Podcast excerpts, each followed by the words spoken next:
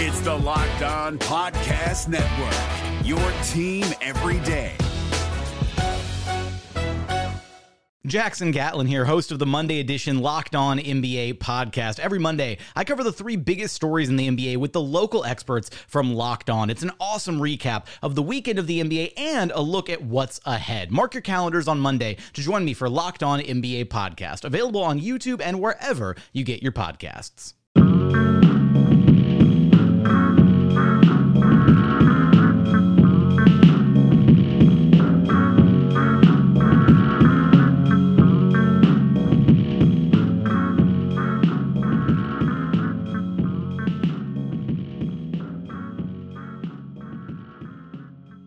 Greetings, Hoops Heads. Welcome to Locked On Warriors, part of the Locked On Podcast Network. It's Wednesday, May 9th.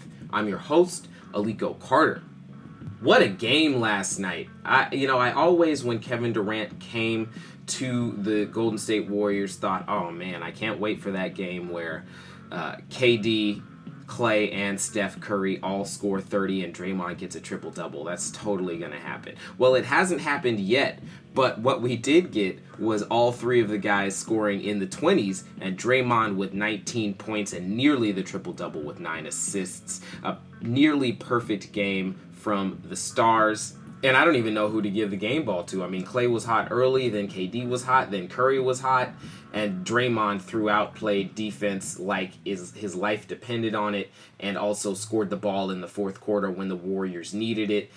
Big rebounds as well. We're going to get into all that. The Houston Rockets also finished their series against the Utah Jazz. So, what everybody predicted would happen, unlike the election, actually happened and that is exciting for Warriors fans. It's exciting for Houston Rockets fans. It's exciting for the NBA because the Rockets are supposed to be a challenge. Uh, so hopefully this series is what the NBA wants it to be, and not only that, you know, I'm not hoping it goes long, but I know that there's a lot of people who want this series to be a six or seven game series just for entertainment's sake, and we're looking forward to that. You can get this podcast on iOS, iTunes, Android, and Spotify, as well as lockedonwarriors.com. Make sure you bookmark that page. You can get in touch with me at Kogitare on Twitter. That's K O G I T A R E, or at Locked On Dubs on Twitter, Locked On Dubs on Facebook as well, and you can find my written work at Forbes.com. Now, with this game, I want to start with the fourth quarter because that's when things got a little scary. New Orleans outscored GSW 29 to 18 in the fourth, and everyone had to play until the very end of the game. And I'm sure that Steve Kerr wasn't happy with that. Something to to look at and and and and think about and discuss as they face the Houston Rockets that is keeping the leads that they build and making sure that the other team doesn't come back and make it a game late in the game. This game not nearly as close as the final score indicates 113 104. But the Warriors did do most things right. They outdid the Pelicans in second chance points, fast break points, and turnovers. Once again, only recording 13 giveaways on the night. Who knows who to give the game ball to? I mean, Andre Iguodala led the team with a plus 25 on the night. Kevin Durant obviously was fantastic 10 of 18 from the field, 24 points. Draymond Green with the near triple double, five offensive rebounds, three steals, two blocks, 14 rebounds total, and nine assists. And Klay Thompson got it going early 10 of 22 from the field to end it. Six rebounds, three assists, 23 points. Stephen Curry, 10 of 16, three of six from three, got it going in the third quarter made all five of his free throws, seven rebounds, eight assists. Great game from Stephen Curry, and 28 points. You can make the argument that each one of the Hamptons five deserves the game ball in this game, but I got to give it to Draymond Green. Draymond Green, even though he only shot one of five from three, was just epic on the defensive end. He did have four turnovers, as did Steph Curry, but like I said, the Warriors overall didn't turn the ball over crazy. And Draymond, his energy was palpable throughout the game. He had a few big, big blocks, some yelling, He did sneak into the New Orleans Pelicans huddle at one point. Uh, it was pretty funny, but at the same time, you know, if I'm a Pelican, you know, what Chris Webber said was sometimes you got to flagrant that guy out of your huddle. I thought that was hilarious. Uh, Draymond, if he had done that and he was a member of another team, I would hate him for it. And that's why we love Draymond. He does those things that other teams, other fan bases hate, and we need that. The Warriors need that. Every team who aspires to win a championship needs that guy who gets under other people's skin and not only that, but plays extremely well on the court. The third quarter was the quarter where the Warriors ran away with it as they are known to do. And in 12 minutes, they posted a offensive rating of 132.4 and a defensive rating of 69.9. That's a net rating of 62.5 in the quarter. But more than that, Andre Iguodala with a 33.3 defensive rating in the quarter in nearly six minutes. Stephen Curry, 48.8 in eight minutes. Klay Thompson, 57.9 in nearly 10 minutes. And Draymond Green, 67.6 in 10 minutes. KD played the entire quarter. Quinn Cook got some good minutes tonight, 13 minutes to be exact. He played in a lineup with Shaun Livingston, David West, Kevon Looney, and Kevin Durant. And I like that lineup a lot. It's super, super long. Quinn Cook playing the Stephen Curry role next to Shaun Livingston, whose size and length allowed him to switch very easily. And then you've got Kevon, David West, and KD out there holding it down on the back line. I thought, despite being a minus 15 on the night, Kevon Looney had some good minutes as well. It was t- he was guarding a little bit of everybody. There were players who were able easily to to get baskets. Uh, Jrue Holiday had a few baskets over Kevon Looney that were tough. And you know, y- y- you look at those baskets and you say, "Well, man, there's nothing that Kevon could have done about that one." He played straight up. He played good defense there, and that was just better offense. But Kevon has really earned the minutes that he's playing about 23 and a half minutes last night, and he did it all. I mean, a couple of screen assists, a deflection, loose ball recovered, and he contested 18 shots.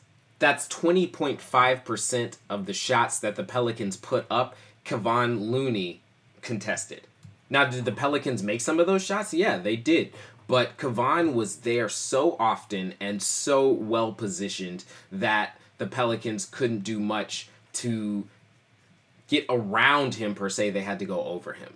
And Draymond Green, five screen assists, five deflections, and 16 contested shots.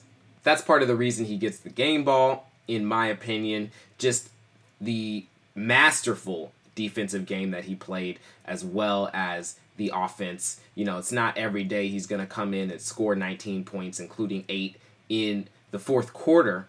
It's not every day that he's going to grab 14 rebounds.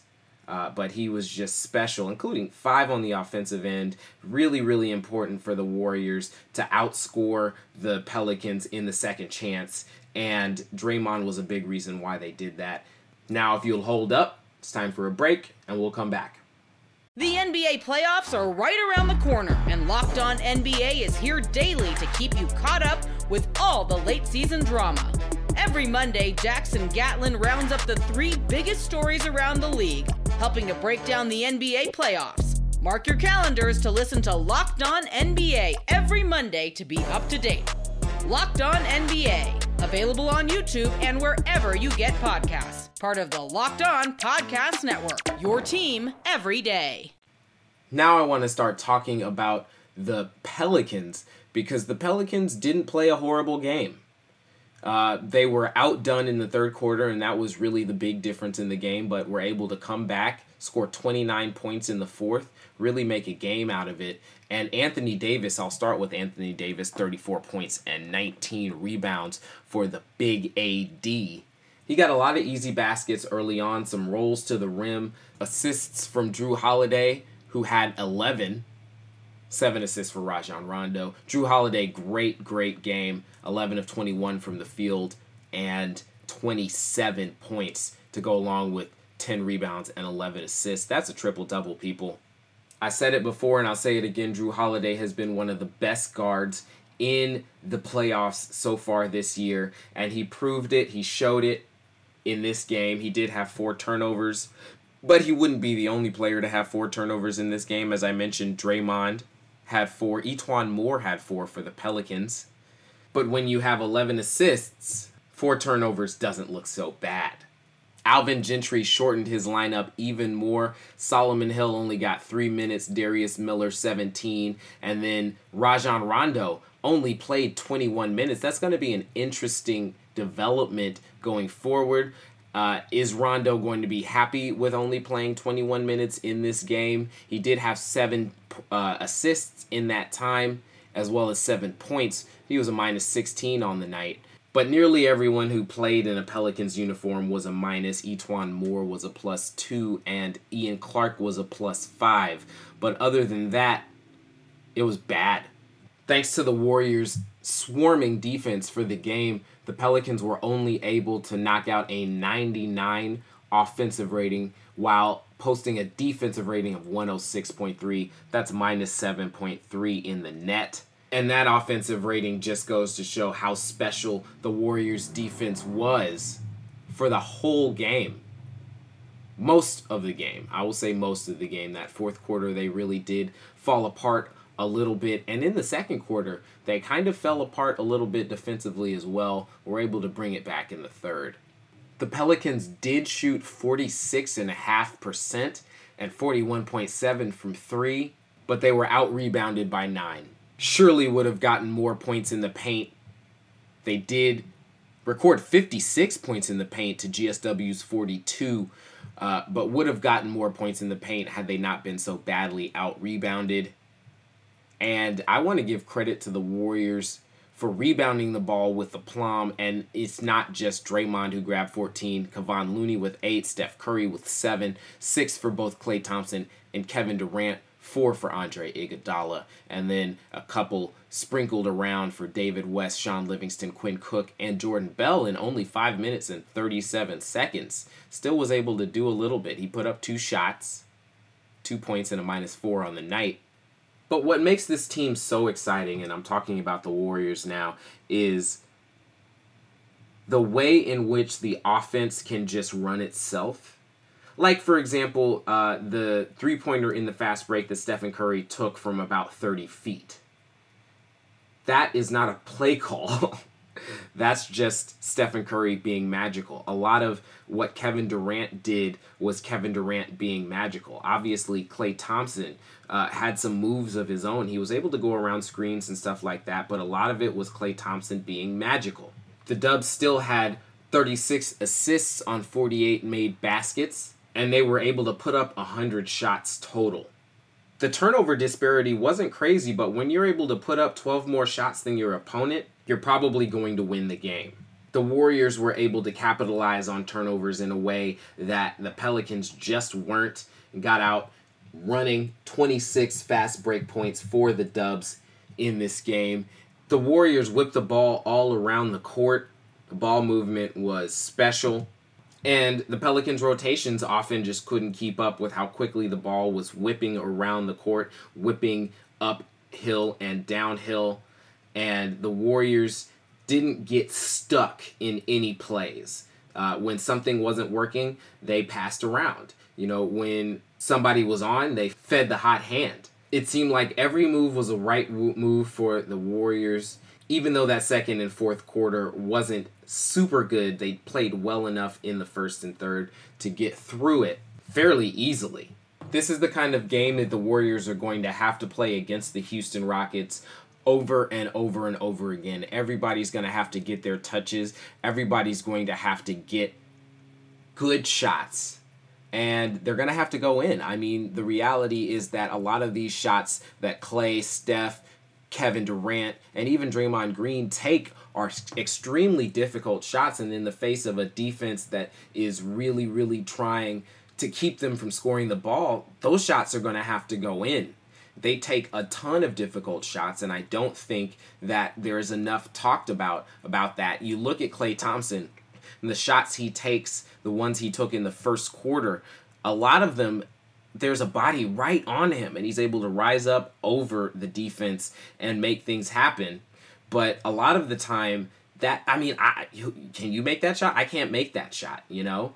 So those difficult shots are going to have to keep going in. Obviously, Kevin Durant, a player who can make those difficult shots look easy constantly, but they're going to have to go in for him as well. And he has not shot the ball well from three, only one of four from three tonight, and in the 20s for the playoffs.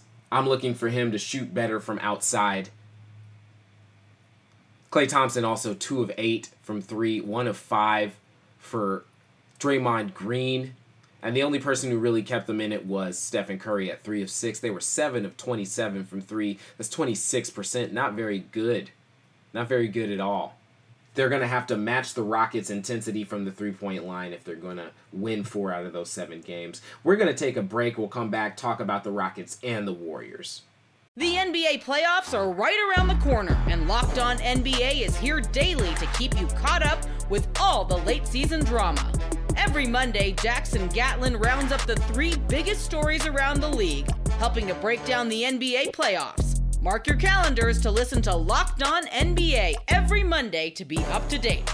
Locked On NBA, available on YouTube and wherever you get podcasts. Part of the Locked On Podcast Network, your team every day. So the Rockets won their series in five games. As we thought they would, the Jazz didn't have Ricky Rubio for the entire series. They didn't have Exum for some of the series. And they weren't going to win even with Rubio and Exum. Honestly, the Rockets are just the better team. Were able to out execute the Jazz in a way that the Oklahoma City Thunder couldn't. They don't have that execution mode. But the Rockets do. And in the fourth quarter, they outscored the Jazz 37 to 24. They shot a ridiculous 18 of 39 from three. That's 46%. Chris Paul was so good. He was so good. 41 points, 10 assists, 7 rebounds on 8 of 10 from 3 on a night where James Harden didn't really have it going at all, Chris Paul made the I mean he really really wanted to go to the conference finals. You know, he's never been. We know this. And so this is going to be his first trip to what amounts to the people are talking about it as the finals before the finals because whichever team comes out of this round is going to be head and shoulders above uh, LeBron uh, because do we think LeBron's going to lose to the Celtics? Um, it, either way, either way, the Celtics are not done with their series yet. They have another game tonight. If the 76ers win, there is another game.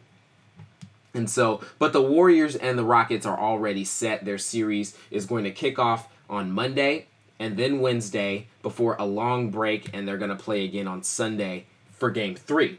Not an incredibly fantastic defensive game, but still a net rating of 6.8 for the Rockets in this game 118.5 offensive, 111.8 defensive. But we can see where D'Antoni is getting his minutes from.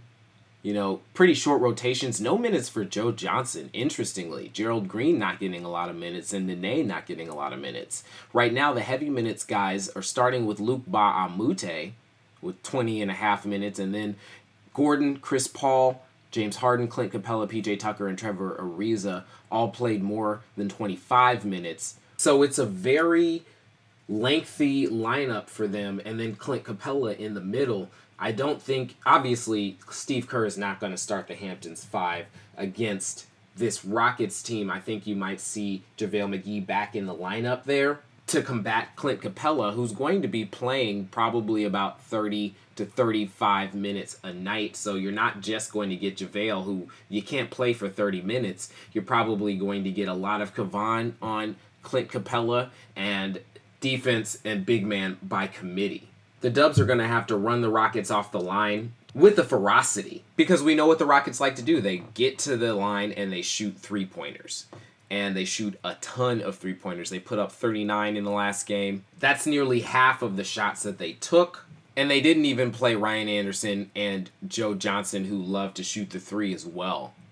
I assume that we'd see more Ryan Anderson in this next series. I'm not sure. I don't know why he got the DNPs. He's been a big part of the regular season for the Rockets, but in the playoffs, rotations shorten, and you have to get the right matchups to win the game. And Ryan Anderson, I guess, wasn't part of the game plan for Mike D'Antoni.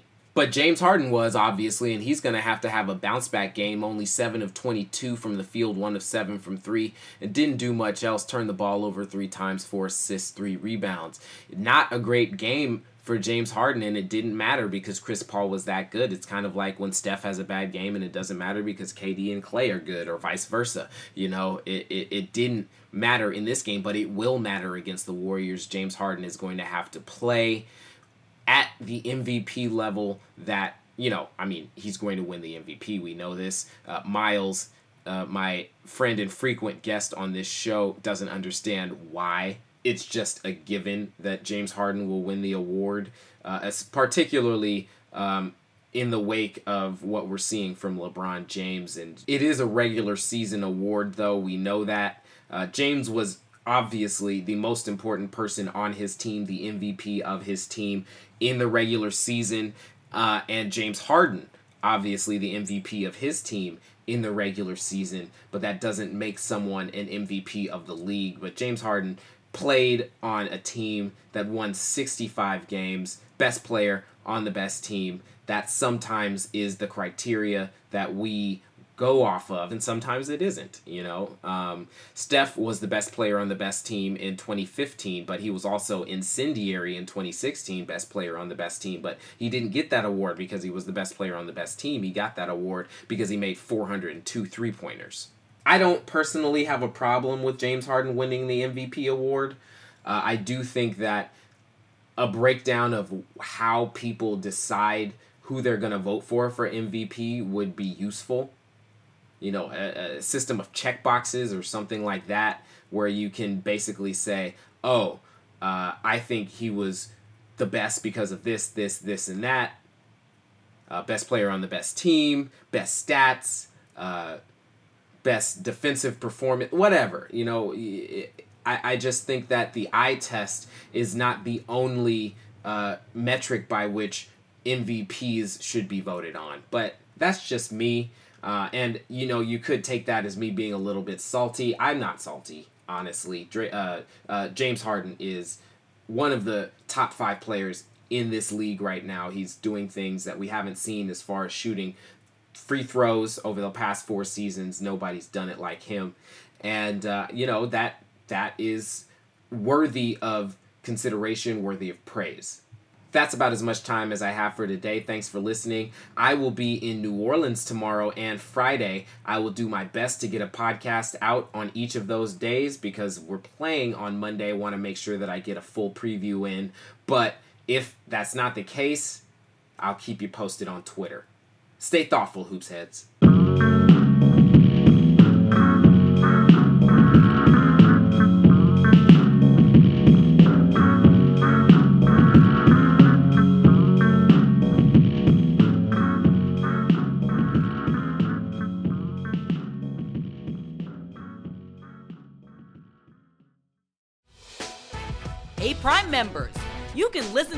Locked On podcast ad free on Amazon Music. Download the Amazon Music app today.